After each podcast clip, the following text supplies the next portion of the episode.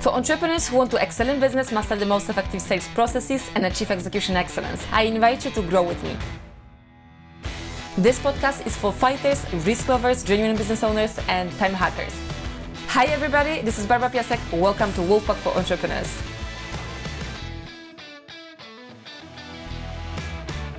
Today, I'm going to share with you number one tactic that helped me to close much faster deals. I still remember when I was just at the beginning of my sales experience. And one of the biggest challenges I could observe was the fact that people who are totally cold leads, so they don't know you, they are not always as responsive when that responsive when you are calling them for the second time. You might have a specific date you set up with the person, uh, with the with the lead, and he's not picking up the phone. Not not only once, twice, and you can call like multiple times and they are not responsive. So this one situation made me think and made me start using technique that is called upfront agreements. Let me call you what I actually did with the cold calls, and then we will go to another example so that you understand it properly. So when I was selling, um, when I was finishing up the cold call, um, when I was asking like three, four questions, because usually when I'm doing a cold call, there are three, four questions, and then um, if someone can talk to you, Father, we are continuing to discovery call, but if he's not able to do it, then you have to set up another call. So knowing that many of those people are just, you know, setting up the date and then they stop being responsive, I started asking questions, a couple questions at the end of the call when we are set, setting up the new date. So after you set up a new date, my first question was, is there any chance that you won't be available, that something might happen and you won't be available at this specific time? And surprisingly, many people, not of course like 90% or 50%, but there is some percentage of people that is going to tell you, yeah, maybe Basia, uh, Barbara, there might be an um, the situation because this is the day when we have a board meetings, and I might be, you know, I might be kept longer, and it might cause um, that I won't be available at this specific time. So at least I know it. At least I um, I know what might happen, and I can prepare myself to that. So then my, my next question is can we agree that if anything happens and you won't be available uh, at this specific time, you'll, you will let me know and we will set up a new date on the same day? And usually, when the person will tell you yes as the answer to that question, um, this is this is called um, this is much more powerful than when you would be just saying that and without any confirmation. Because because if someone is confirming something and has a specific values uh, then he feels bad that you know he agreed to something and he wasn't responsive because he confirmed it to you. The next question i'm using even farther on uh, the next question i'm using because you know there might be some people who will be not responsive they won't let you know right? You know what i'm talking about when you're selling.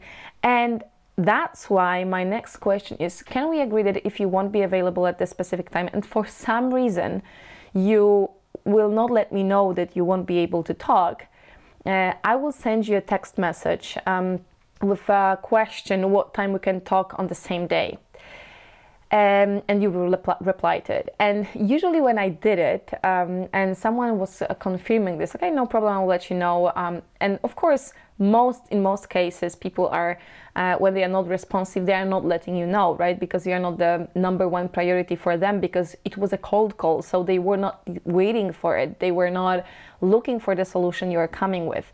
So that's why usually the case was that I had to drop a message, to, to drop a text message and amazingly, a lot of meetings that I had scheduled and someone was not available, I was able to um, reschedule for another hour and we could still talk on the same day. And usually, what's beautiful about that, uh, when someone is picking up the um, phone, the first thing he says was, um, Barbara, I'm really sorry. I know we uh, had a meeting set up, but bam, bam, bam, whatever happened. So in terms of positioning in sales, this kind of beginning of the of the conversation makes you kind of like elevates you because um, you are in a much better position as a salesperson when someone says i'm sorry at the beginning of the call uh, of course it's not the reason why you are why you are asking all those questions but it's additional benefit benefit let's call it this way but um, those questions are a perfect ex- example of upfront agreement. So we agreed to something upfront the situation, and I was able to follow up on something we agreed together. Another situation, um, let's say we are uh, sending to big companies, to corporations, and the process of sales is usually pretty long because um, it doesn't have to be long actually. It can be very short, but um, by long, I mean that there's a lot of contributors. So there's a lot of people engaged in the process, especially when it's a, a pretty expensive sales and there is a contract. So there's not only like a business person, um, business representative, but as well you have. Um, Law, uh, maybe a lawyer, maybe purchases um, department. So you might have a lot of different uh, people engaged in the whole process before you close the deal. So, when you are talking to the business owner uh, who's uh, in touch with you and you are deciding on the scope of a cooperation, in the same time, what you could do, first of all, you could agree to next steps not only on the business owner side but you could as well, uh, you could uh, send a contract. Maybe you have a template of a contract. I'll give you an example of um, um, one of our companies C bloggers when we are selling influencer marketing to big corporations. And what we are we are always doing, and this is what I taught all my sales team, that they always have to understand what's the process on um, the on the uh, customer side? What exactly has to happen to have a contract closed uh, and the payment um, and the payment done? Um, and when they are agreeing on the scope of a collaboration they always even sometimes they, there there is still some you know details to be um, to be discussed and to be added to the contract but overall they know they're going to be collaborating. So in the same time in parallel what you can do you can send a contract agree with the business owner that he will send it to the lawyer because you already asked what is the process on their side. And the lawyer is going through the contract itself um, through the template so that when you're agreeing to the scope in the same time he's checking the contract and the whole process is much shorter because it's you don't do it like one by one but you can do a lot of things in parallel. And this kind of upfront agreement would be uh, in this case uh, if i would be talking to the business owner i would ask a person okay can we agree that um, while we are deciding on the final scope because they're like um, small things that uh, that are um, uh, left to close the deal, to close the whole scope. In the same time, I'm going to send you the uh, the contract, the contract template, so that you can send it to your uh, lawyer, uh, to your law department, so that they can go through it, and we will speed up the whole process. And if you have additional arguments, for example, there are specific better uh, conditions if they will pay, pay by specific time it's even better because you can use it as uh, additional argument because they will speed up the whole process on their on their end in the same time, remember that you as a salesperson are, uh, and your team, if you're running the team, you're responsible for managing this whole process. And I never want my salespeople to be committed to um, complete something only on their end. I always want them to discuss and agree with the customer that there is some work to be done on his end. So if this is the almost a contract stage, you can do these things in parallel, and you agree with the uh, with the customer that by the next meeting you have, by the next call you have, he will come back not only with the final scope, but as well um, with the um, review contract and with the comments from the lawyer, and you are speeding up the whole process. If you are on, let's uh, imagine the second call uh, when you are presenting the offer and you are setting up the next um, day of a conversation of a call uh, you still want the customer to agree that he will review everything and discuss it if he needs to discuss it with the team and he will discuss it with the team by the date you set up so that you don't call another time um, uh, and you hear, you know what, we still didn't review the proposal, or we still didn't uh, go through it, oh, I had to postpone it, and you don't know about it, and you call for the second, third, fifth, maybe tenth time, and you hear over and over again the same stuff, which is very annoying. And um, this is something what is taking a lot of your time, a lot of customer time.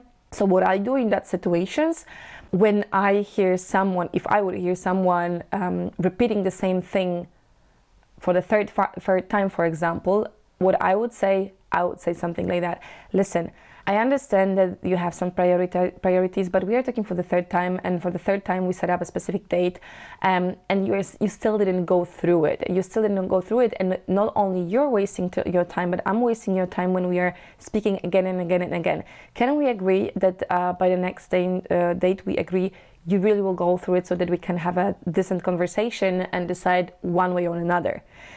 And this is very direct. This is very open, but very honest. And this is um, this is causing much better relation with the customer because uh, you respect his time, you respect your time, and it's more like a conversation on a value level.